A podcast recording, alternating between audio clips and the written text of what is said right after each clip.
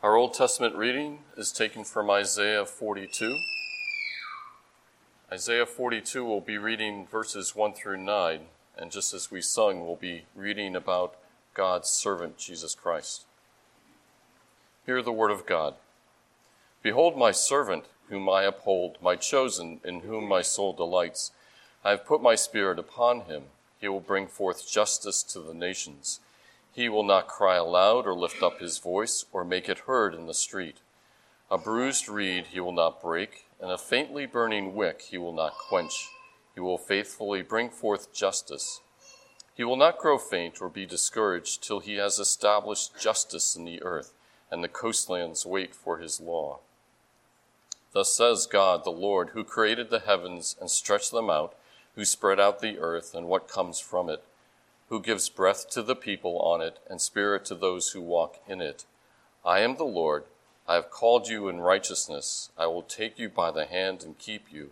I will give you as a covenant for the people, a light for the nations, to open the eyes that are blind, to bring out the prisoners from the dungeon, from the prison those who sit in darkness I am the Lord, that is my name. My glory I give to no other, nor my praise to carved idols. Behold, the former things have come to pass, and new things I now declare, before they spring forth. I tell you of them.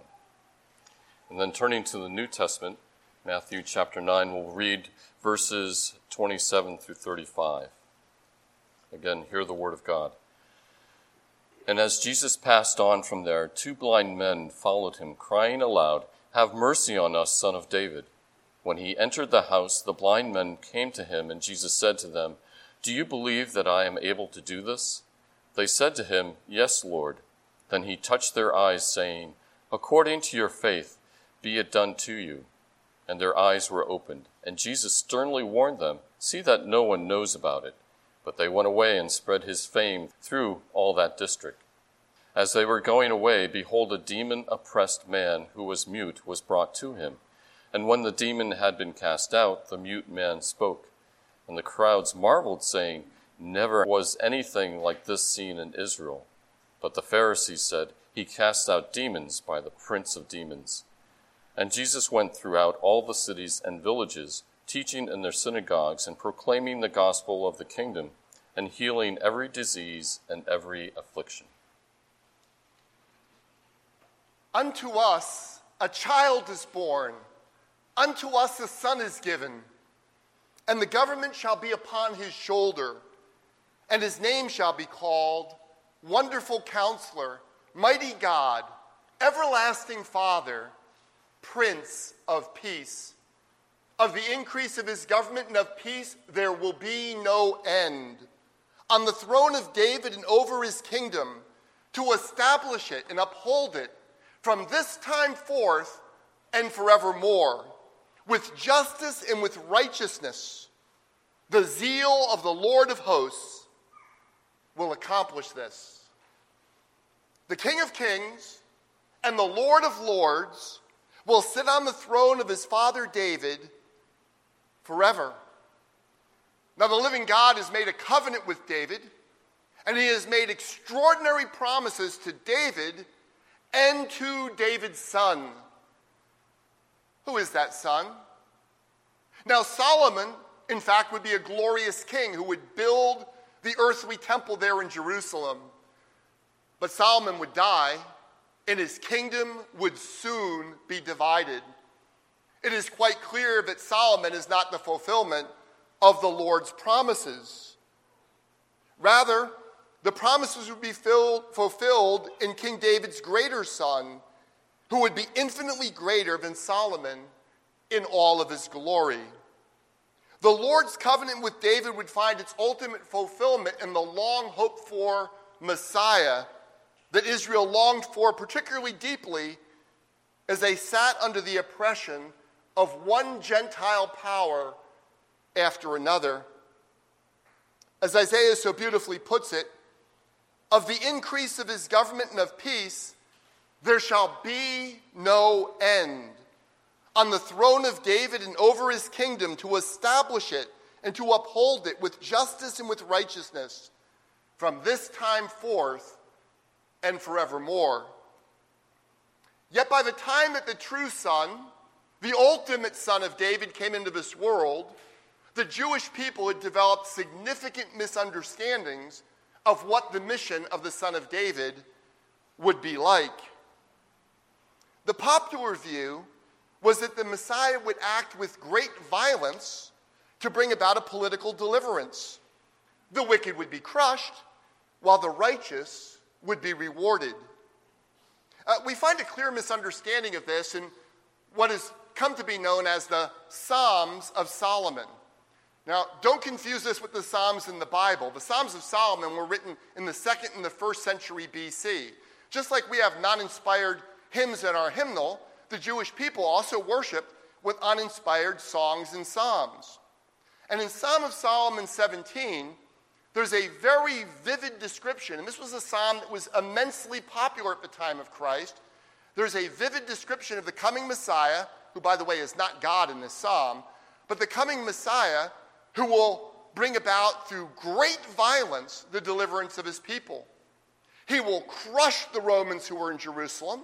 He will crush the religious leaders who are in Jerusalem, the Jewish religious leaders, and the righteous people will therefore be able to live in peace. The psalm says things like this The sinners will be smashed. But critically, the sinners who will be smashed are other people. See, the people singing this hymn thought that their problems were all external to them. They, weren't seeing the problem as being something that they partook in. And so when the Messiah came, he would deliver the good rather than delivering bad people from their sins. He would deliver the good through political violence, crushing the people in Jerusalem that were um, in charge of the temple, the religious leaders, and critically, of course, overthrowing the Romans and completely wiping them out of the promised land. In this morning's passage, we see that Christ's self understanding of his first coming was on a collision course with what so many of his countrymen were expecting the Messiah to be like.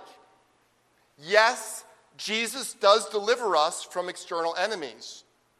Yet, at the most fundamental level, Jesus comes to deliver us from our own sins. To make this point clear, clear, God has placed our Lord's mission in his name. He has the angel instruct Joseph, You shall call his name Jesus, for he will save his people from their sins. We do not simply need power from the Messiah, what we need is mercy. We're going to look at this morning's passage under five main headings. First, the Messiah practices what he preaches. Second, why faith? Third, the messianic secret. And fourth, the truth about Jesus brings division. And fifth, no matter how we respond, Jesus keeps being Jesus. Well, that's a lot. So let me give that to you again and perhaps a bit more slowly. First, the Messiah practices what he preaches. Second, why faith? Third, the messianic secret. Fourth, the truth about Jesus brings division.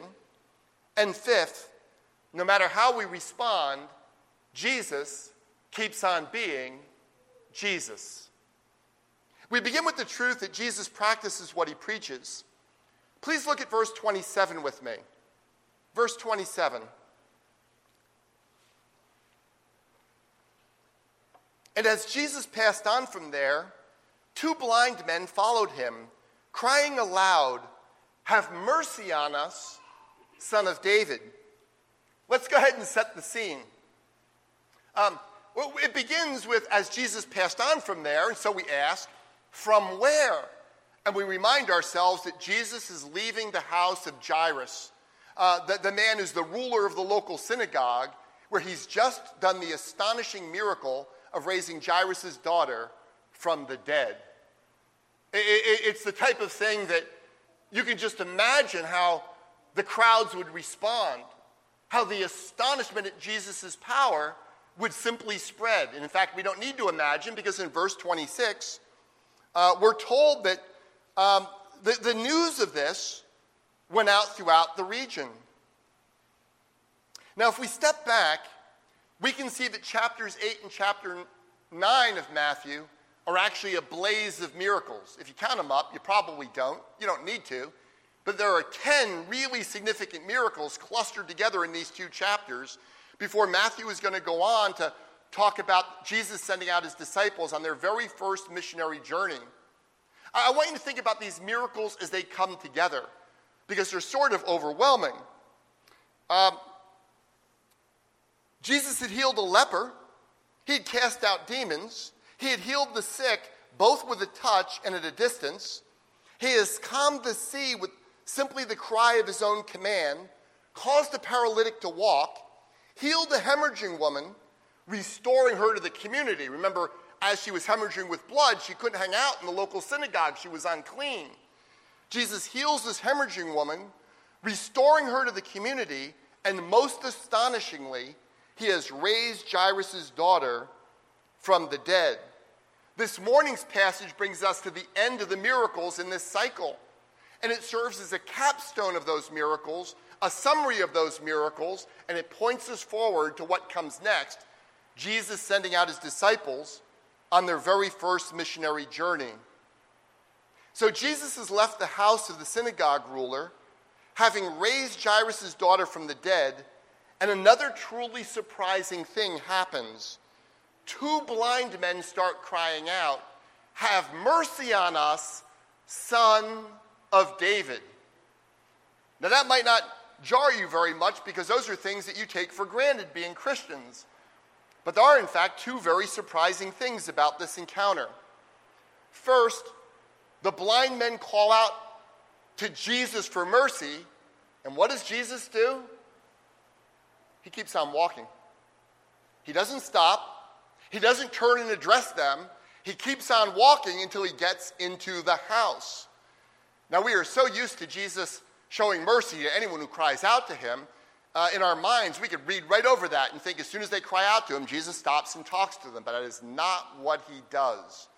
We'll talk about that a little bit later in the sermon because that helps us understand what's going on in this passage. But the second surprising reality is that this is the very first time in Matthew's account of the gospel that Jesus is ever addressed by anyone as the Son of David. Now, you'll remember at the very beginning of the Gospel of Matthew, when Matthew himself is giving the introduction, he does identify that Jesus is the Son of David. In fact, that, that's at the very heart of the genealogy. But no person is called on Jesus as the son of David until these two blind men do so right here. Intriguingly, the very next person who will call Jesus the son of David will be a Canaanite woman, right? Not another Jew. And of course, the crowds will be shouting, Hosanna to the son of David during the last week of our Lord's earthly life. But please remember this as the crowds cry out to Jesus addressing him as son of David, the high priest and the scribes, we could assume the Pharisees as well, but we're explicitly told the high priests and the scribes become utterly indignant that they would say that about Jesus. That'll help us understand why how Jesus is handling this phrase son of David and it's one that he does not normally put on his own lips. Why are the scribes and chief priests so utterly indignant? Remember that in popular thought, the coming son of David was going to overthrow the religious leaders, and he was going to do so with great violence. You know, sometimes we rightly say, if Jesus is in charge, Caesar isn't. Of course, more important to apply is, if Jesus is in charge, I'm not in charge. But you know, these religious leaders didn't like that. And they particularly didn't like the association with the idea that the son of David was going to judge and crush them. So far, the crowds who have been following Jesus have been following him as a great teacher or rabbi and because he is a remarkable healer. Uh, one of the ironies, and you'll note that God, and Jesus, of course, being God, seems to love a bit of irony. The very first people to perceive the truth, to see the truth about Jesus, that he's the son of David, are two blind men. But in the providence of God, the Lord has opened up their understanding. It is two blind men who first perceive that Jesus is the promised son of the Davidic covenant. As Jeffrey Gibbs puts it, neither the crowds nor the religious leaders, nor even Jesus' own disciples have seen or known Jesus well enough to name him as the blind men now confess him. And what makes this confession of these two blind men so remarkable is that in calling upon Jesus as the Son of David, they combine this title with everything they've heard about the mercy that Jesus is showing to other people. Right? The, the common understanding is the Son of David is going to be this political deliverer, but they've heard about Jesus as the great healer. They know he's the Messiah. They bring those two things rightly together. The Son of David comes the first time with mercy for his people. They do not simply cry out, Hosanna, blessed is he who comes in the name of the Lord. They cry out, Son of David, have mercy upon us. I, I think this cry has a special poignancy to our own day. Uh, please don't think this is just an interesting thing about them. I think it's very helpful for us as we think through our own ideas about who Jesus is and what he has come to do. Many Americans, I, I, say that emphatically, it's not a few, this isn't a rare thing that happens over there in the corner. Many Americans who call themselves Christians seem to want a Messiah who will deliver them from their circumstances without him also being their Lord. That, that is, they want a Messiah who will make their life better, but not a Messiah they have to obey. Beloved, I hope you realize by now that unless they repent on that final day, the Lord will say to them, Depart from me, you workers of iniquity. I never knew you. But you know, there's another problem in more conservative circles where people tend not to say that, and that is that there seems to be a large number of Christians in the United States. I use Christians a bit in quotes here, people who identify as Christians in the United States who seem more concerned that the Messiah would deliver them from Joe Biden and from Donald Trump than they are that the Lord would deliver them from their own sins. That is, just like these people, they're identifying the problem as being out there rather than in here. Now, in the Lord's gracious providence, He has sovereignly opened the hearts and minds of these blind men to see the truth. They were in need of Christ's mercy, they were in need of Christ's power, and the Son of David possessed both of them to the ultimate degree.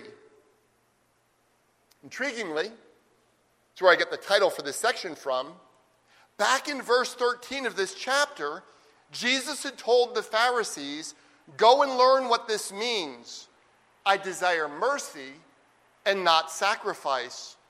For I came not to call the righteous, but sinners. Now we see that Jesus embodied the very thing that he had declared was God's will for our lives. See, Jesus doesn't simply say, You go do this. Put simply, Jesus is practicing what he preaches. He's telling us to be merciful so that we will be like him because he came embodying mercy to the ultimate degree for all of his people. Yet before healing the two men, Jesus presses upon them an important question. Please look at verses 28 and 29 with me. Verses 28 and 29. When Jesus entered the house, the blind men came to him, and Jesus said to them, Do you believe that I am able to do this? They said to him, Yes, Lord. Then he touched their eyes, saying, According to your faith, be it done to you.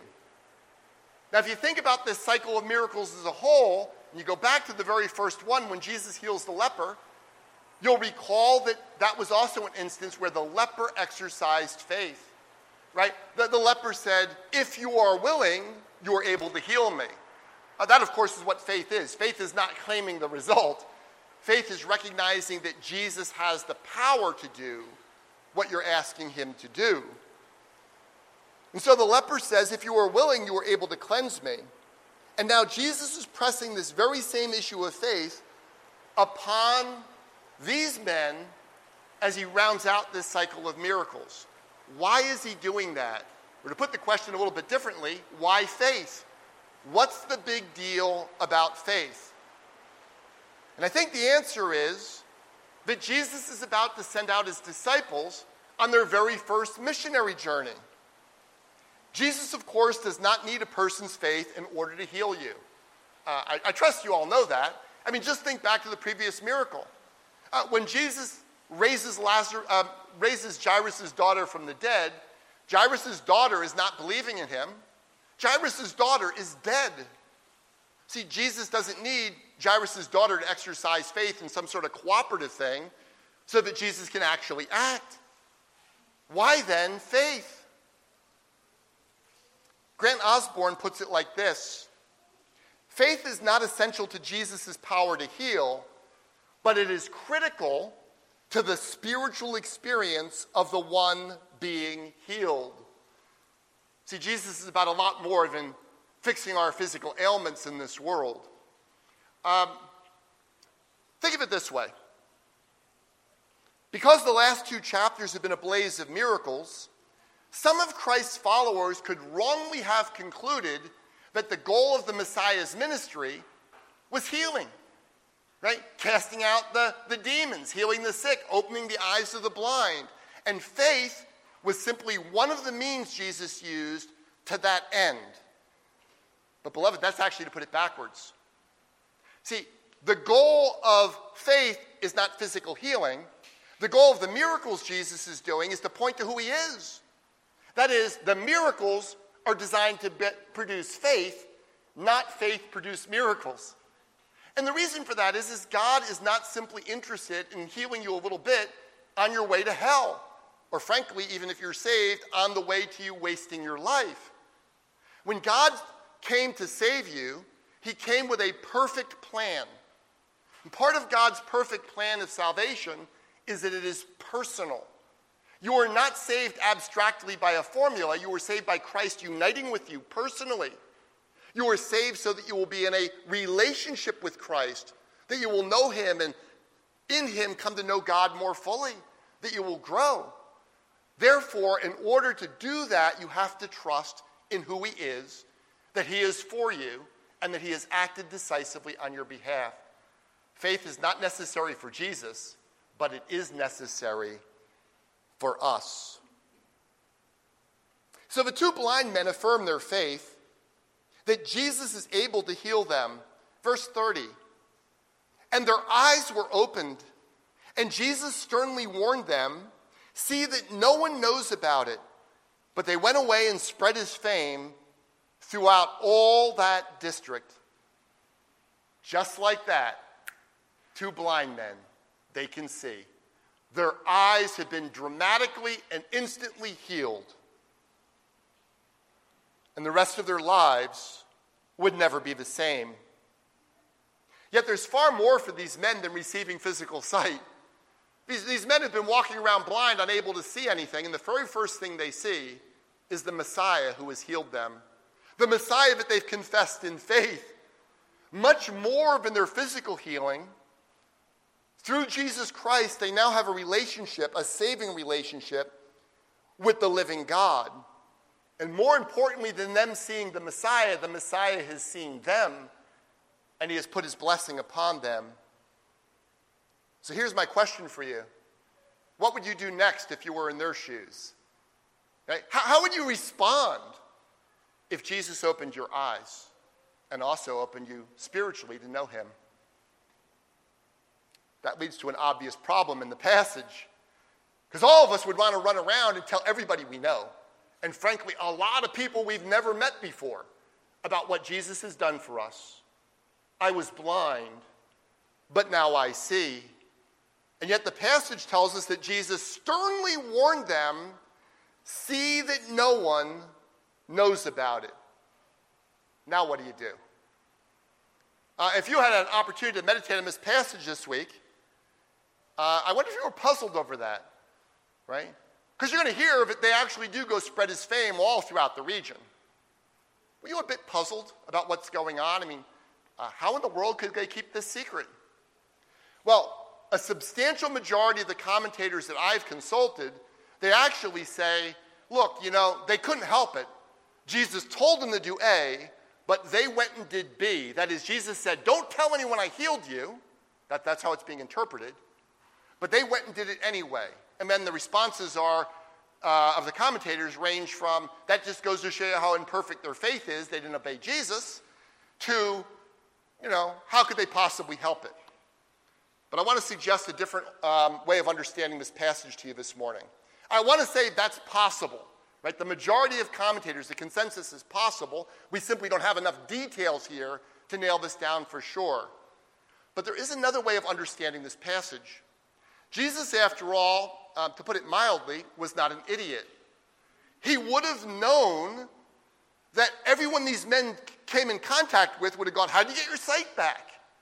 And in fact, the crowd that had him to the house, they certainly would have known that Jesus had opened their eyes. Um, furthermore, when Jesus does most of his miracles, he actually does most of them publicly. He does them in synagogues, he does them with big crowds around, he sometimes does them with massive crowds around. Jesus was not trying to keep the fact that he was healing the sick, casting out demons, and opening eye, the eyes of the blind a secret. So, what might Jesus have been doing? I want to suggest it wasn't the healing that Jesus wanted to keep quiet, it was their proclamation that he was the son of David. See, remember that that proclamation is the thing that will actually make everyone indignant about him and ultimately lead to his death. So I think there's two reasons why Jesus wants to keep that particular proclamation secret. And that's because, first of all, he knows there's a massive misunderstanding about what he, as the son of David, has come to do at his first coming. Um, those, those things I, I quoted from the um, Psalm of Solomon, number 17, earlier, you'll recognize that a lot of those things actually do fit with Christ's second coming. But Jesus wants people to have a right understanding of his first coming, what his mission was. And therefore, he doesn't want people to start with this misunderstanding and then squeeze his ministry into that misunderstanding. He wants to set that title aside so he can fill out the meaning so that when people come to see that he's the son of David, they will say, Oh, yes, the son of David who came and gave his life for us because he loved us with an unspeakable mercy. The second issue, of course, is precisely what we find at the end of his life. When the scribes and the uh, religious authorities, the chief priests, become aware that the crowds are crying out to him as son of David, they put him to death. And Jesus still has a lot of things to teach, a lot of things to do, a lot of training of his disciples for after he's gone, and he's trying to avoid, he actually is avoiding, he doesn't simply try, a premature confrontation that will lead to his own death. And by the way, that fits very nicely with the fact that Jesus doesn't heal them, doesn't even talk to them when out, he's on the road while they're crying out to him, Son of David. It's almost like he's going, Son of David, we're, we're going to ignore that, right? It's only in private, as it were, that, and there were other people around, but it was in, inside a house. It was in private that he heals them, not in consequence of that title. Well, if that's right, there's actually no reason to assume that the formerly blind men did anything wrong by spreading the Lord's fame. As long as when they went out, they spread his fame, going, I was blind, now I see. Jesus did it. He's a great healer. He's the greatest teacher who's ever lived. You, you ought to follow this Jesus, as long as they weren't proclaiming him as the son of David.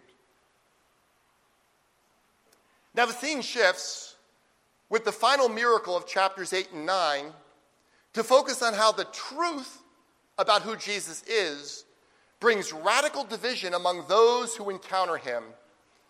Um, please look at verses 32 through 34 with me. As they were going away, behold, the demon oppressed man who was mute was brought to him. And when the demon had been cast out, the mute man spoke and the crowds marveled, saying, Never was anything like this seen in Israel. But the Pharisees said, He casts out demons by the prince of demons. The flood of miracles, one after another, almost all of them done in public sight. He does, he does raise Jairus' daughter in the house. He does heal these blind men in the house, right, that we just saw. But people knew who did it. And the other miracles he does publicly. This, this rush of miracles leaves everyone without excuse. Uh, no one could look at Jesus doing all these things and not realize that supernatural powers are at, are at work. But they're divided about where those supernatural powers come from. I don't think we should see the crowd's response as the crowd responding in faith. We're going to see them all drift away, or most of them drift away later on. But they're awed about him and what he's doing. They say, We've never seen anything like this in Israel. You know, Elijah did some really remarkable things. Elisha did some remarkable things. God did some remarkable things through Moses, but nothing like this. But then there's the response of the Pharisees, the official religious party, as it were, right? The people that were supposed to take God's word the most serious. They could not deny what Jesus was doing. They didn't want to. But they attributed it to Satan. The Pharisees say he casts out demons by the prince of demons. And by the way, that, that refrain is going to show up a number of times through the rest of the gospel. Jesus will eventually confront that issue directly. But for now, you just want to see one very important truth that applies to your own life as you're engaged in the Great Commission, as we're engaged in the Great Commission together. Seeing is not believing. I can't tell you how many times people have told me, you know, if God would just come and do a miracle, they'd believe. And you gotta, you have to tell them that's totally untrue. You know, one of the astonishing things is people even see the resurrected Jesus after he has been crucified and raised from the dead, the resurrected and glorified Jesus, and we're told, yet some doubted. Beloved, please realize in your own life that seeing is not believing. As Jeffrey Gibbs points out, such is the power of evil and unbelief that men can be eyewitnesses of the mighty deeds of God in Jesus and yet conclude that the power at work comes from the devil. Now, there's an obvious application that we all need to make from this truth, and that's that prayer is a vital aspect of us sharing the gospel with our loved ones uh, sharing our gospel with our neighbors, our coworkers, and the Great Commission in general. Beloved, you can't get people to believe in Jesus because you simply get better arguments, or, or, or you, you get the wording right, or you get it at just the right time. Your technique, your abilities are not going to bring about the conversion of anyone unless they're empowered by the work of the Holy Spirit. So let us commit ourselves to prayer and think about your loved ones. Pray for their salvation regularly, for your coworkers, because unless God opens their eyes, they will never see. Thankfully, the Son of David, who opens the eyes of the blind, is not sending us out in our own power. He is sending us out in His. The Lord who says, All authority in heaven and on earth has been given to me sends us out in his power to proclaim the greatest news that has ever been told. We are a little more than poor migrant workers going out into the field. But the Lord of the harvest is committed to reaping a vast harvest of people that are so great from every tribe, tongue, and nation that they cannot even be numbered by human counting.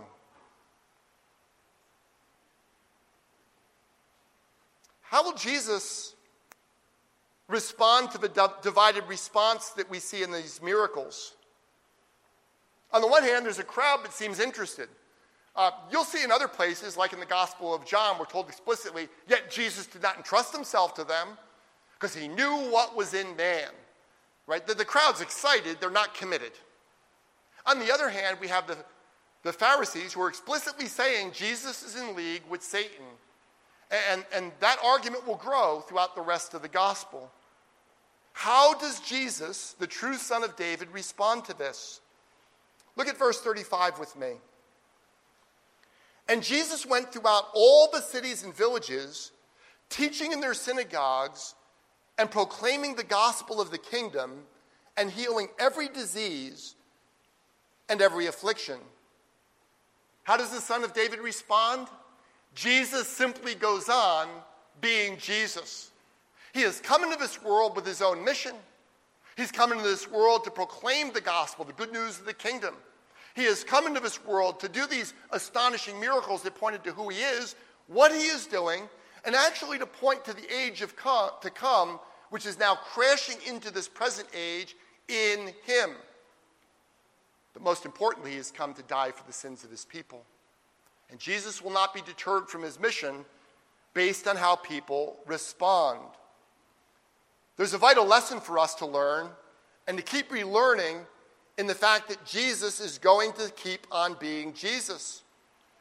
Whether or not we place our trust in Jesus is ultimately of great significance to us. But, beloved, that will not change Jesus at all. Um, I sometimes tell people when I'm talking to them, and they, they just say, Oh, you're a pastor. Well, I'm an atheist. And I'll say, Well, you know, your unbelief doesn't change God at all, it doesn't make him go away. And, and oddly, in America, we think that's how it works right? If I choose to not believe, I can just change reality. But please mark this Jesus is going to go on being Jesus no matter how we respond. What matters in our response, the difference it makes, is the difference it makes in our own lives. Nothing in all, at all in all of creation could hinder Jesus from faithfully fulfilling his mission the question for us to ask this morning is both challenging and direct. Is the Jesus of this passage, the Jesus of the whole Bible, the Messiah who you worship? Or have you tried to press Jesus into a mold of your own or the broader culture's making? Uh, please don't think of this as a light switch that's either on or off. I mean, you can be entirely off, but it's almost certain that none of us is entirely on. We all need to be adjusted in this area to the way that we've accommodated the Jesus who is revealed to us in God's Word to what we want him to be like. And so I offer you two straightforward diagnostic questions. As the dentist might say, this might hurt just a little bit. First, what do you think the biggest problems in your life actually are. You think about that right now. What are the biggest problems in your life? Think about that this week. If nearly everything you consider to be a problem is something outside of you, then congratulations, you have been fully Americanized. The bad news is this view is almost entirely wrong. Now, it is true you do have problems outside of you. And Jesus cares about those problems. Jesus does, in fact, come to deliver his people from external enemies, and ultimately, he will deliver you from every single one of them. That is totally true. But at the heart of Christ's great work is that he has come, us to, come to save us from our sins. And so, unless you realize that the biggest problem in your life is you, you're missing the point of why Jesus came. The second diagnostic question is closely related to the first. What is it that you mostly pray for every day? Now, by all means, you ought to pray for sick people. God tells us to, right? So I'm not telling you stop praying for sick people. Um, you ought to pray for people who have lost their jobs that God would provide them meaningful work. And that might be you. Pray for yourself, right? God cares about every detail of your life. There is nothing too small in your life to bring before God in prayer. And yet, if you find that nearly all your prayers are about health and money and opportunities that are external to you, you haven't really aligned your prayers with Christ's mission for your life. Consider praying more for your own sanctification, the sanctification of your children. Right? Pray that God's will would be done in this world. Now, if you want to be bold, here's a, a really useful exercise. It's going to take you some work, but it's a really useful exercise. Go back and reread the Sermon on the Mount. That's Matthew 5 through 7. Don't read it fast. Don't try to do the whole thing in one sitting. Read small bits of it, see what Jesus' priorities are for our lives, and pray about that. Right? Because you know if you're praying about what Jesus is telling you, you're praying in accordance with God's will. Please pray those prayers not only for yourself, but for your brothers and sisters in this church. These diagnostic questions are not isolated nuggets of spiritual wisdom, nor, God forbid, are they components of a spiritual self help plan. That's not what I'm offering you this morning. That's not what Jesus offers us in the gospel. The goal is simply for us to align our lives with the person and the work of Jesus Christ as he has revealed himself to us in his word. This Jesus, he is the merciful Son of David who came to save his people from their sins. This Jesus, although he is by very nature God, humbled himself, taking to himself a true human nature to live the life that you and I should have lived and to die the death that you and I should have died. The question is really simple Is this the Son of David that you trust in and that you worship? Because of the increase of his government and of peace, there shall be no end. On the throne of David and over his kingdom, to establish it and to uphold it with justice and with righteousness from this time forth and forevermore.